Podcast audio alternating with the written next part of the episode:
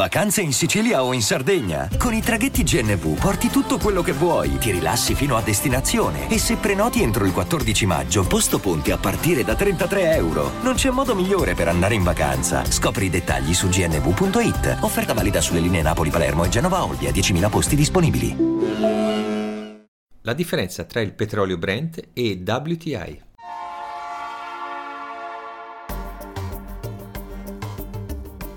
La Finanza Amichevole, il podcast che semplifica il concetto ostico della finanza per renderlo alla portata di tutti, curato e realizzato da Alessandro Fatichi.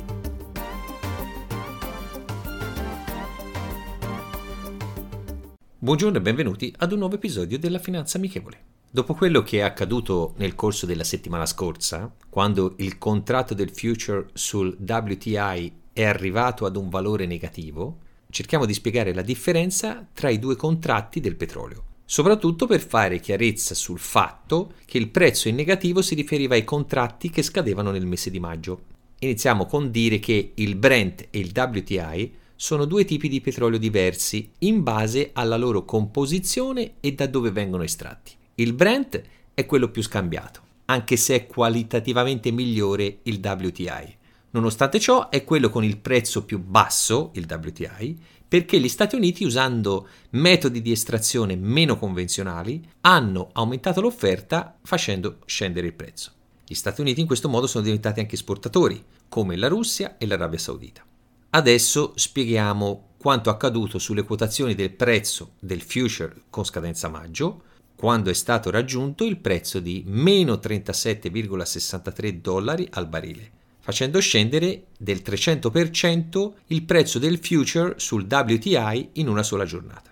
I venditori pagavano per farsi acquistare i contratti in scadenza, quindi a tutti gli effetti un paradosso, per liberarsi delle quantità in eccesso, data la mancanza di domanda dovuta alla crisi innescata dal Covid-19.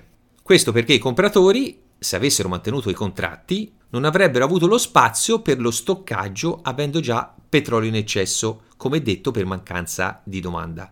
Quindi chi aveva acquistato questi contratti aspettandosi un rialzo hanno dovuto praticamente pagare i compratori perché non avrebbero avuto lo spazio dove mettere i barili derivanti da questi contratti per rendere il più semplice possibile il concetto.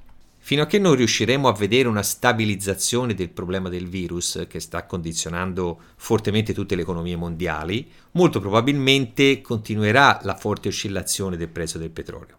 Questa verrà in parte mitigata riducendo la produzione, perché a questi valori molte aziende del settore oil sono in crisi perché i costi di estrazione sono superiori al prezzo di realizzo sul mercato. Era giusto comunque effettuare chiarezza su quanto accaduto perché le notizie trasmesse in molti TG oppure testate giornalistiche non erano state abbastanza chiare, per non dire per niente, su quello che era stato il motivo di questo crollo e a cosa si riferiva. La citazione di oggi è la seguente. Chiedetevi se per voi è necessario vendere, ma se così non è, non guardate le quotazioni, anche questa crisi passerà. Enrico Trevisan. Rendiamo la finanza amichevole. y aspecto.